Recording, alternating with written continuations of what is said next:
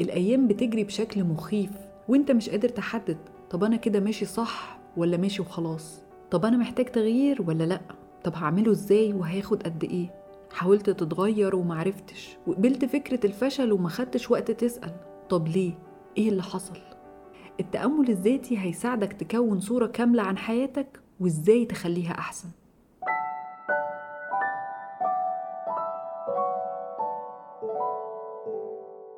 أهلا بيكو ده بودكاست نقطة نور ومعاكم نرمين كامل. كل سنة وانتوا طيبين ويا رب تكونوا قضيتوا عيد سعيد مع أهاليك وحبايبكم ويا رب دايما تكونوا بخير وسعادة. أنا قبل العيد قررت إني هاخد أجازة أسبوع من ال social media وأقضي العيد بهدوء كده شوية. كل فترة كده بحب أشيل كل applications ال social media الإنستجرام والفيسبوك واليوتيوب لمدة قصيرة بس علشان آخد وقت وأعرف أفكر بوضوح. الفترة دي بتكون فترة إعادة ترتيب أولويات وترتيب أفكار كده بعيد عن أي مؤثرات. وبعد كده لما برجع تاني على ال social media برجع باعتدال. بركز دايما على الحاجات اللي بتضيف لي وبتخليني أحسن. وبحاول على قد ما أقدر أبعد عن الأخبار السلبية والترندات والحاجات اللي كل هدفها هو إنها تضيع وقتي وطاقتي. ففي الأسبوع اللي فات ده كانت فرصة كويسة جدا بالنسبة لي للتأمل الذاتي.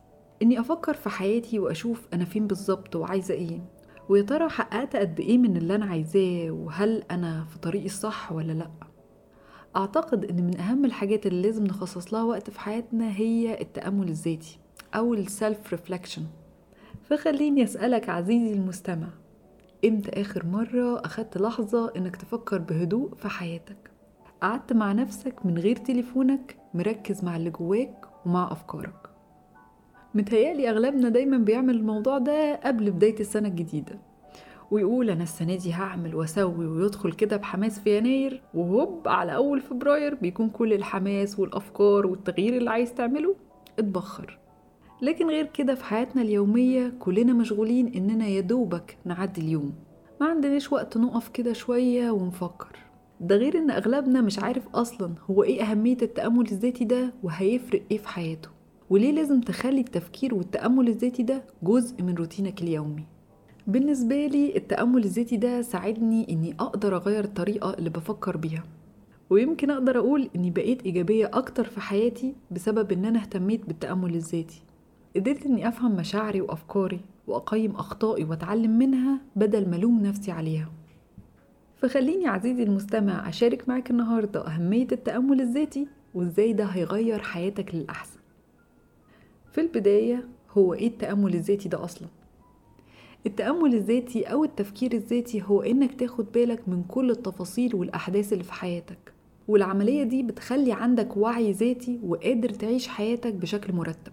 لأن كلنا ماشيين في الحياة بنجري وكل الأيام بقت شبه بعض مش عارف عدى عليك أسبوع ولا شهر الأيام بتجري بشكل مخيف وأنت مش قادر تحدد طب أنا كده ماشي صح ولا ماشي وخلاص طب أنا محتاج تغيير ولا لأ؟ طب هعمله إزاي وهياخد قد إيه؟ حاولت تتغير ومعرفتش وقبلت فكرة الفشل وما خدتش وقت تسأل طب ليه؟ إيه اللي حصل؟ التأمل الذاتي هيساعدك تكون صورة كاملة عن حياتك وإزاي تخليها أحسن.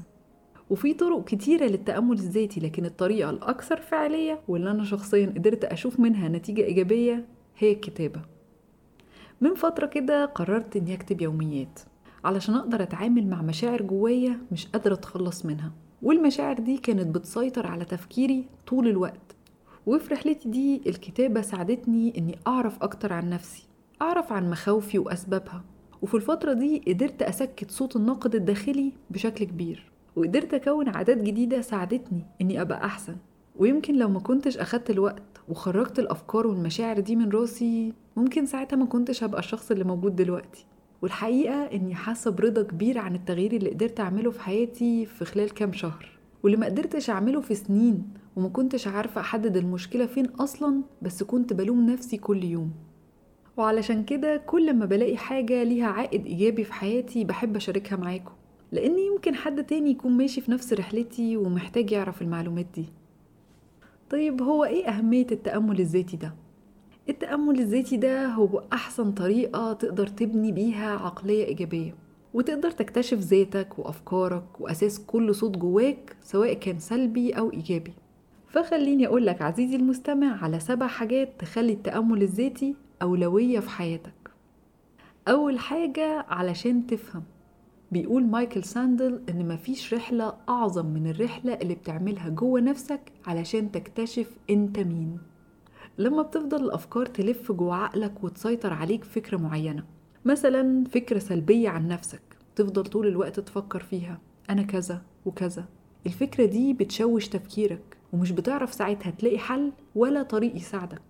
هي بس بتخليك تفضل تلف في دواير وتحبط نفسك أكتر لكن لما بتبدأ تكتب أفكارك على الورق وتسأل طب هو أنا ليه بفكر بالشكل ده؟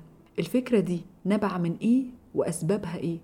هتبدأ تفهم المصدر وساعتها هتقدر تسيطر عليها هتلاقي بعد كده حلول بتطلع وبعد فترة الأفكار السلبية دي هتختفي تماما لأنك بقيت أنت المتحكم في أفكارك تاني حاجة هتلاقي حلول عملية بشكل أسرع.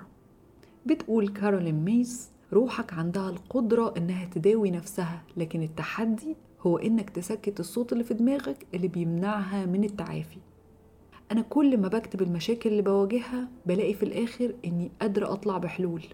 غير زمان خالص لما كانت ممكن مشكلة تسيطر عليا شهور من غير ما أعرف هعمل إيه. دلوقتي ببقى عارفة أنا المفروض أعمل إيه بسرعة.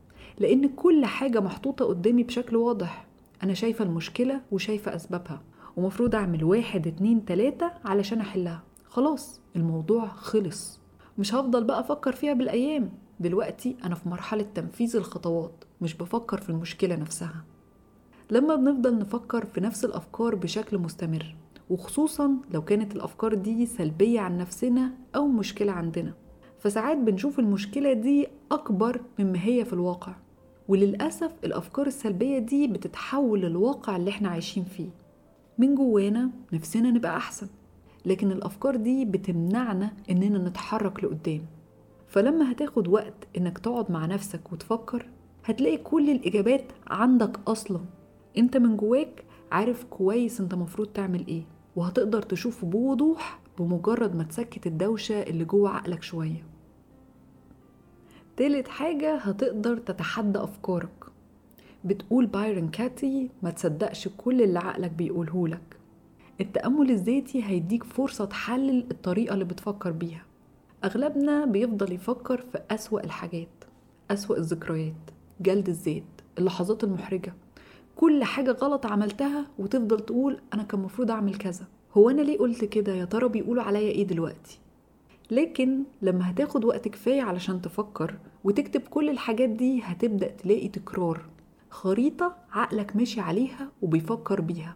وهتبدأ تعرف إن طريقة التفكير دي مش بتفيدك. فساعتها هتعمل وقفة مع نفسك وتعمل تغيير. آه في حاجة حصلت أو فشل أو غلطة لكن تقدر تسأل حصل ليه؟ وتعلمت منها إيه؟ وتقدر تعمل إيه علشان ما تتكررش تاني؟ تبدأ تركز مجهودك وتفكيرك على حلول إيجابية مش على شريط أحداث بيتكرر وبيأذي فيك. وفي النهاية هتلاقي الحاجات السلبية اللي بتقولها لنفسك عن نفسك مبالغ فيها وغالبا مش صح. وهتلاقي إن سهل جدا إنك تغيرها وتركز أكتر على الأفكار الإيجابية اللي هتخليك تتطور وتتحسن. رابع حاجة هتقدر تشوف التغيير في حياتك وتقيس التقدم. لما بدأت رحلة كتابة اليوميات دي كنت بكتب عن حاجات نفسي فيها وعايزة أوصل لها وبسجل تفاصيل الحاجات اللي بعدي بيها كل يوم سواء كانت أفكار أو مشاكل.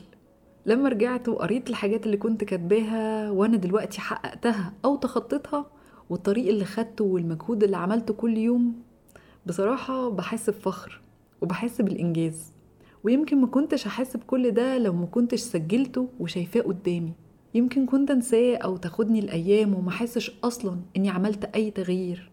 ولأن مع كل خطوة كنت بوصلها كنت بحس بالحماس ده كان بيخليني أكمل أكتر. ساعات عقلنا بيحب قوي يركز على السلبيات فبتنسى الإيجابيات أو تبان صغيرة قوي. وعقلنا برضو بيخلينا نقلق من حاجات يمكن ما تحصلش أصلا. هو بيحاول يدربك إنك تتعامل مع أسوأ حاجة لكن ده مش هيفيدك هو بس هيخليك متوتر طول الوقت. فعلشان كده الكتابة بتقدر تخليك تشوف كل ده تشوف إنجازاتك وكل خطوة وهي بتوصلك للخطوة اللي وراها. وتلاقي نفسك بتقرب من هدفك يوم بعد يوم وهتبقى فخور جدا بنفسك إنك كملت وموقفتش خامس حاجة الوعي الذاتي.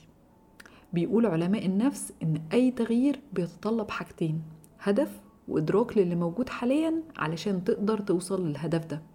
لو كنت في رحلة لتطوير نفسك فأنت محتاج تعرف أنت عايز إيه وأنت فين دلوقتي من الهدف ده. من غير الوعي الذاتي مش هنقدر نفهم عواطفنا وأهدافنا ونقط القوة اللي عندنا. وهنخلي مشاعرنا هي اللي تحدد قراراتنا ويمكن ساعتها نندم لما نلاقي نفسنا موصلناش للحاجة اللي كنا بنتمناها. أنا اتعلمت كتير قوي عن نفسي بشكل بسيط جدا. إني كنت بفكر أنا فين دلوقتي فكريا ونفسيا وإزاي الواقع بتاعي يقدر يساعدني إني أوصل للحاجة اللي أنا عايزاها. سادس حاجة ودي حاجة مهمة جدا التأمل الذاتي هيساعدك على تقبل الذات. الرحلة لحب الذات وتقبلها بتبدأ بإنك تدور جواك تاخد وقت للتأمل الذاتي. وهنا أنا باخد بالي كويس قوي إن التأمل الذاتي يكون إيجابي. ولو كتبت حاجة سلبية عن نفسي أكتب أنا هعمل إيه علشان أغيرها؟ أو أكتب وراها حاجة تانية إيجابية بحبها في نفسي. مثلا في يوم كنت حاسة بإحباط شديد علشان فشل مشروع كنت بشتغل عليه وبدأت ألوم نفسي على كل حاجة. لكن بعدها كتبت أنا اتعلمت إيه من المشروع ده وقد إيه أنا كنت صبورة وقوية وأنا بعمله. وحتى لو ما حققش نجاح لكن أنا بعده اتعلمت حاجات كتير. وبدأت أكتب الخطوات اللي لازم أعملها في المشروع الجاي. وبعد فترة قدرت أتخطى التجربة دي. والمشروع اللي أخد مني سنتين من حياتي ووقتي ومجهودي ولومت نفسي على فشله بقى مجرد ذكرى بتعلم منها. وما بقاش بيحدد نظرتي لنفسي ولا تقديري لشغلي. والله الكتابة فعلا بتغير نظرة الواحد للأشياء بتخليها كده في حجمها الحقيقي وبتقدر بعدها تتخطاها وتحسنها لأنك خلاص شايفها قدامك وعارف أنت مفروض تعمل إيه. سابع حاجة إنك تكون موجود في اللحظة. بتقول لورين ماكلير لما بتعيش حياتك وإنت في حالة حضور تام فبتكون في موقع المسؤولية وساعتها بتاخد قرارات بوعي أكبر. ممكن تبدأ بإنك تاخد وقت كل يوم وتفكر في كل حاجة كويسة حصلت في يومك وده بيفكرك بقد إيه حياتك فيها حاجات حلوة. لأن لما بتاخدنا الحياة الأيام كلها بتبقى شبه بعض وبتلاقيها بتعدي من غير ما تحس. لكن إنك تفكر في الحاجات الحلوة اللي بتحصل كل يوم مهما كانت بسيطة. أكلة حلوة لحظة راحة شوية ضحك مع أصحابك أو حد بتحبه كتاب قريته رحت الجيم اهتميت بنفسك. كل ده هيخليك تعرف إن كل يوم مختلف كل يوم هدية وفرصة جديدة إنك تبقى أحسن. وده المفروض يشجعك على إنك تفكر إزاي تضيف سعادة أكتر لكل يوم بتعيشه. ولو لسه بتشك عزيزي المستمع في الموضوع ومكسل وحاسس إنك تكتب كل يوم ده هيبقى تضييع وقت. فجرب بس معايا دلوقتي تمرين بسيط. هات ورقة وقلم وجاوب على الأسئلة الجاية. أنت دلوقتي بتفكر في إيه؟ إيه هي أهدافك في الحياة؟ بتعمل إيه كل يوم يخليك تقرب من أهدافك دي؟ هل في ناس بتساعدك ولا حواليك ناس بتمنعك إنك توصل؟ دور جواك. انت خايف من إيه وليه؟ إيه أكتر حاجة بتسعدك في الدنيا؟ هل بتعمل كل يوم حاجة تخليك سعيد؟ إيه الصفات اللي نفسك تغيرها في نفسك وايه الصفات اللي نفسك تكون عندك؟ بعد ما تجاوب على الأسئلة دي بص على الورقة وهتلاقي أهم حاجات في حياتك قدامك. هيبقى عندك خريطة واضحة انت عايز إيه ونفسك كشخص تكون عامل إزاي. ولو عايز تضيف حاجة في يومك فعلا تساعدك وتعمل فرق إيجابي في حياتك أكيد الحاجة دي هي التأمل الذاتي. اكتب كل يوم أو على قد ما تقدر. حدد وقت معين يكون ليك لوحدك من غير تليفون ومن غير دوشة. أنت وبس وأفكارك. وابدأ بوقت صغير عشر دقايق في اليوم. ومن أكتر الحاجات اللي هتحفزك إنك تكتب إنك تعمل قائمة الإنجازات الصغيرة. أي حاجة صغيرة عملتها اكتبها. وفي الآخر لما تلاقي نفسك عملت كذا حاجة هتتحمس إن تاني يوم إن القايمة تبقى أكبر. بس ادي لنفسك فرصة وجرب. اقعد مع نفسك كل يوم واسألها واستكشفها. ومش لازم تحب كل أفكارك بس افهمها وافهم مصدرها. واعرف أنهي أفكار بتضرك وأنهي أفكار بتساعدك. وخليك أنت المسيطر على حياتك. أتمنى تكون الحلقة عجبتكم وأشوفكم إن شاء الله في الحلقة الجاية. ده بودكاست نقطة نور ومعاكم نرمين كامل.